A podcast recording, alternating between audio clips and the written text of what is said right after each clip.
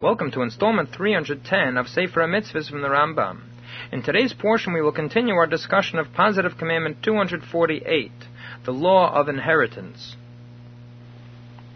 The portion in Torah discussing the laws of inheritance is in the book of Deuteronomy, chapter 27, in, starting with verse 8, which discusses the complaint of the daughters of Tzlafchad.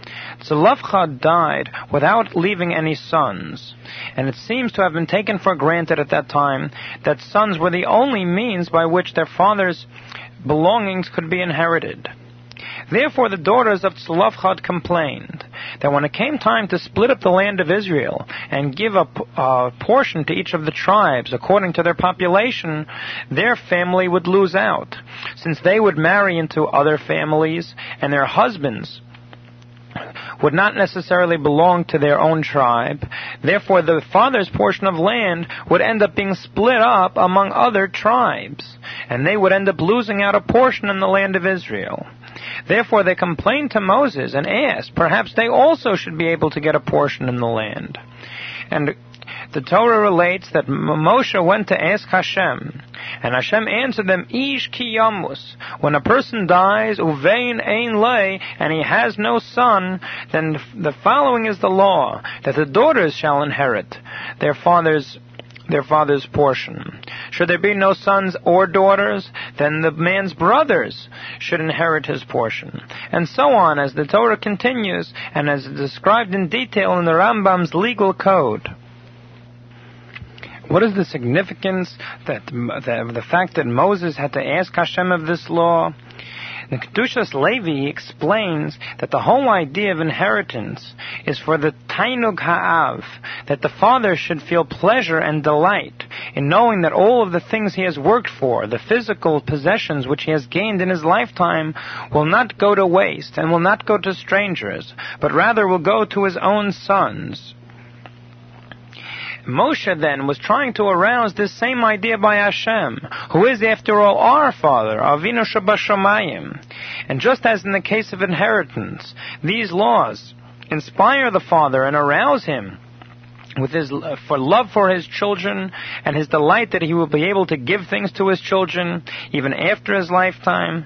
In this case, Moshe Rabbeinu was trying to arouse the same thing in Hashem, to arouse the Father's delight, Hashem's delight in us, that he should also give us all of our needs and everything which which he could possibly give to us, all good sorts of blessings which could come to a person. And who was it that was able to reveal this new section of the Torah? It was the daughters of Tzlafchad.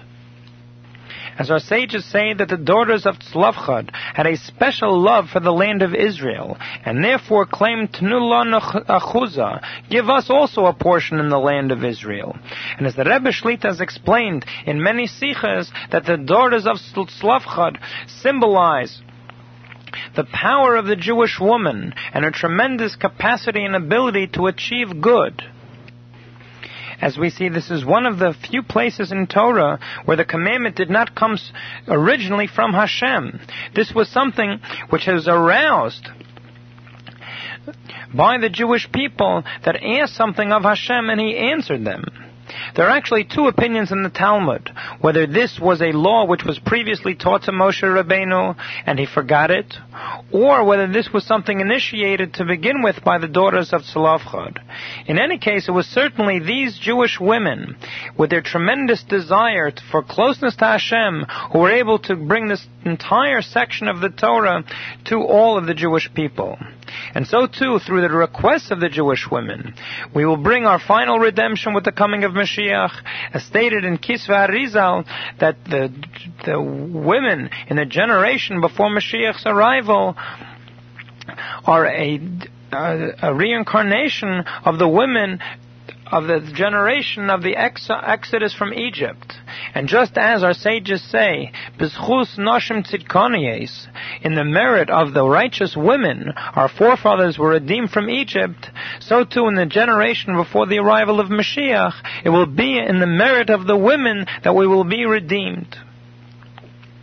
The Rambam continues in Sefer HaMitzvahs with another source in the Chumash relating to the laws of inheritance. In the book of Deuteronomy, there is a law relating to the case where the man does have sons. If he has a bechor, a firstborn son, the law is that he must get pishnayim. He must get a double portion of inheritance, twice as much as the other sons. And this, the Rambam says, is also inc- certainly included in this positive commandment 248. And the Rambam mentions bli safek, there's no doubt about it.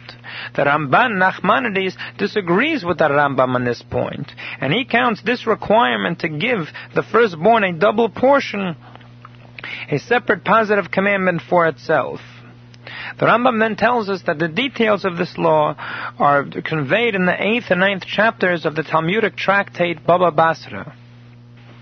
Included in the laws of inheritance are various guidelines as to how to settle disputes over an inheritance. The story is told of a din Torah, a court case which once came to the Rav of the city of, I believe it was Rimanov. This was a dispute between a widow and the orphans of a man who had died. In this case, what was under dispute was the house of the deceased.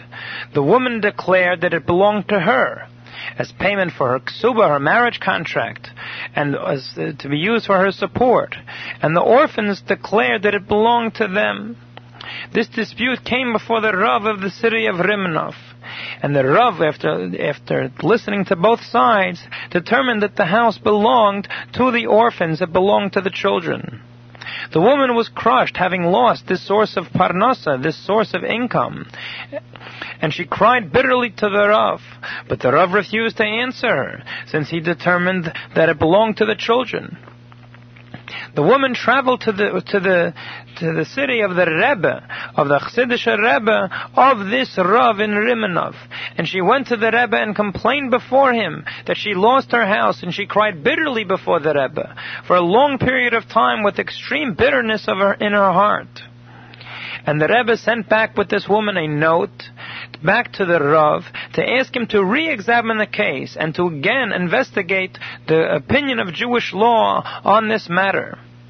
And even though the Rav had already made his decision, he took the advice of his Rebbe and he took out the code of Jewish law and looked into the case in hand. And he discovered, much to his dismay, that he had made an error in judgment, that he had determined the law in contradiction to what it says in the code of Jewish law. And actually the house belonged to the widow and not, in this case, to the orphans. Therefore, he reversed his decision and awarded the house to the widow. Later, when he came to the city, the city of his Rebbe, he visited with his Rebbe. And his Rebbe began to discuss the case with him. And he told the Rav, Do not think that I saw in the heavens, or that it was something miraculous, that I knew that you had made a wrong determination in law. Rather, I derived this whole thing from my, my entire outlook from a verse that we say in the prayers. As we say,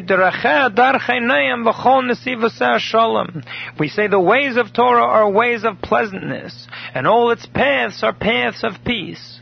And when I saw this woman was so terribly bothered and so terribly troubled, I knew that there must be something wrong in the halachic judgment. Because since the ways of Torah are kind and just, and the ways of Torah are peaceful, I knew that if it had been a just decision, this woman would not have been so bitter. Ultimately, she would have accepted it, since this was the decision of the Torah. I therefore concluded from looking at her, since she was so overly bitter and so unwilling to accept the consequences of the legal judgment, that there must be something in error about the legal judgment. And therefore I asked you to reinvestigate the case.